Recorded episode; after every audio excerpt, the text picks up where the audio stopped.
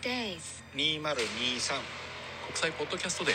配信リレ2023年9月30日10月1日朝10時から夜10時までの12時間2日間で約44組の配信リレー。リレー形式の YouTube とポッドキャストで配信します。知らなかった面白い番組や深く考える番組共感の嵐全私が泣いた感動のスペクタクル。さあ君も体験しよう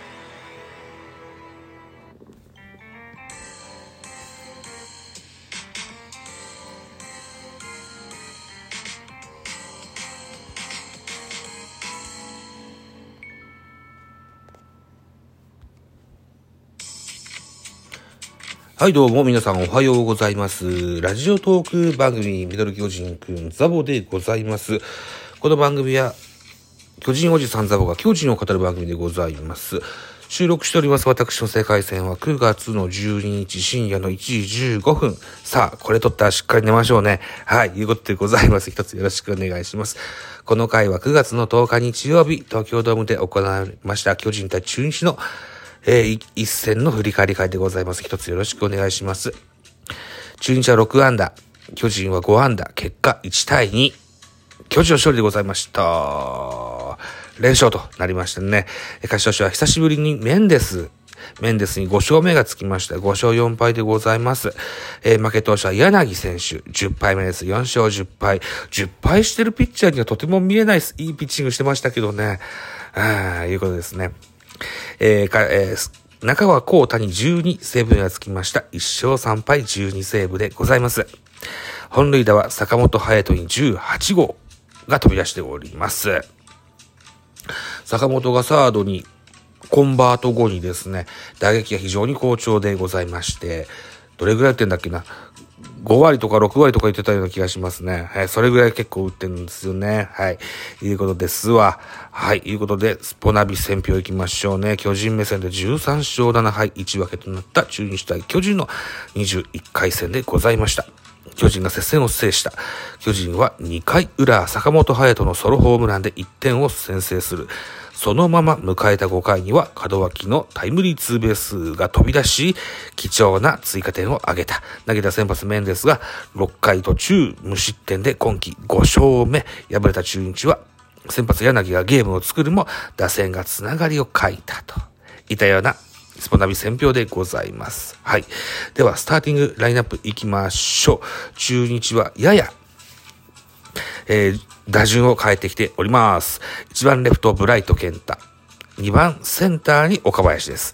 で3番ショート、カリステ、4番ライト、細川。5番ファースト、ビシエド。6番キャッチャーに宇佐美です。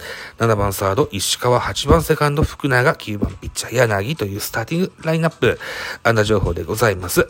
ブライト健太4打数1安打。カリステ4打数2安打。マルチ達成。ビシエド4打数1安打。石川3打数1安打。1打点。代打大島洋平1打数1安打と、えー全部で6本のヒットが出ております。しかしだから、中日さんは3試合やって、点しか取れてないですね。うん。中日の不調がこの辺に垣間見えるんでしょうかね。うん。えー、巨人のスターティングラインナップ行きましょう。1番ライト、梶谷、2番ショート、門脇、3番センター、丸、4番ファースト、岡本、5番サード、坂本、6番キャッチャー、大城、7番、レフト、秋広優斗、久しぶりにスターティングラインナップに帰ってまいりました。8番、セカンド、吉川、9番、ピッチャ、メンデスというスターティングラインナップでございます。安打情報。梶谷4打数2安打マルチ達成。門脇3打数2安打1打点1盗塁マルチ達成。丸3打数0安打1盗塁。坂本3打数1安打1本塁打1打点。以上か ?5 安打ってこんなもんか。わあ、岡本が全然打ててないですね。打率も、えー2割9分5厘まで下がってきてますね。はい。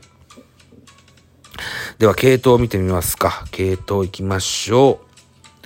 えー中日の系統から、先発は柳6回投げし112球、被安打4奪三振6、フォアボール2の2失点。うん。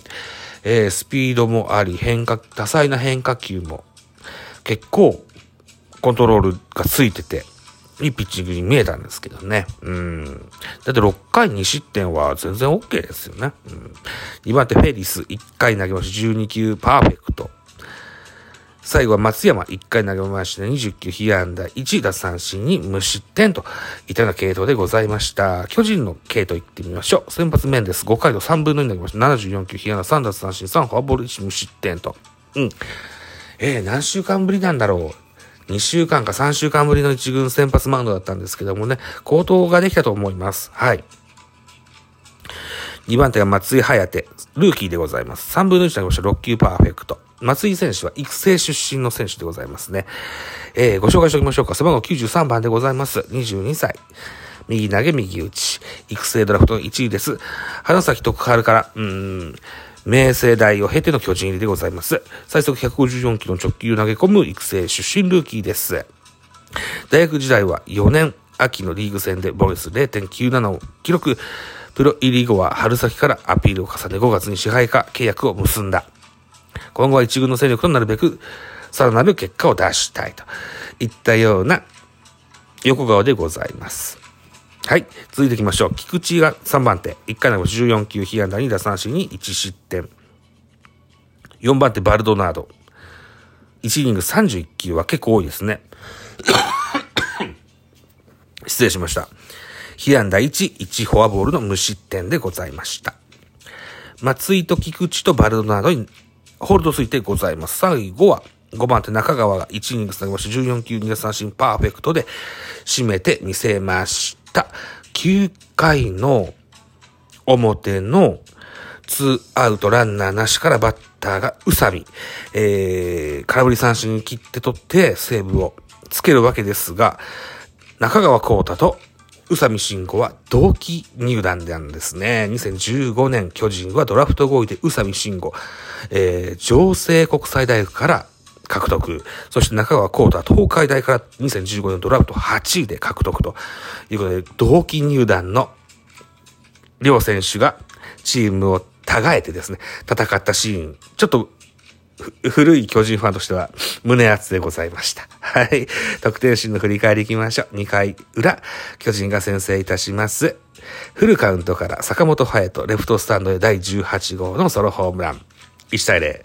えー、5回、5回裏でございます。5回裏は、ツーアウトから梶谷がレフトへヒットで出塁いたしまして、ツーアウトランナー一塁で、バッター門脇、カウントツーボールツーストライクからレフトスタンドへタイムリーツーベースヒット放ちます。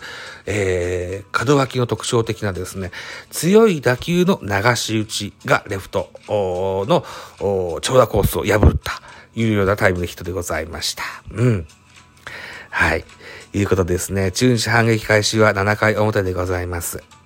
7回表、ツーアウトランナー2塁から石川がですね、えー、タイムリーヒット放ちますが、石川は走塁手となってしまいまして、スリーアウトチェンジになってしまいますが、中日久しぶりに1点取ります。2対1となりますが、巨人これで逃げ切りまして、勝利といった形になっています。石川選手はタイムリーヒットも放ちましたし、えー、岡本の痛烈な三塁線を襲う打球をですね、ジャンプ一番、えー、横っ飛びのような形でですね、キャッチしましてね、ファインプレーといったシーンもありましたよ、といったところを付け加えておきましょう。さらにこの9月10日日曜日のゲームは巨人2軍戦でノーヒットノーランリレーゲームを行ったんですね。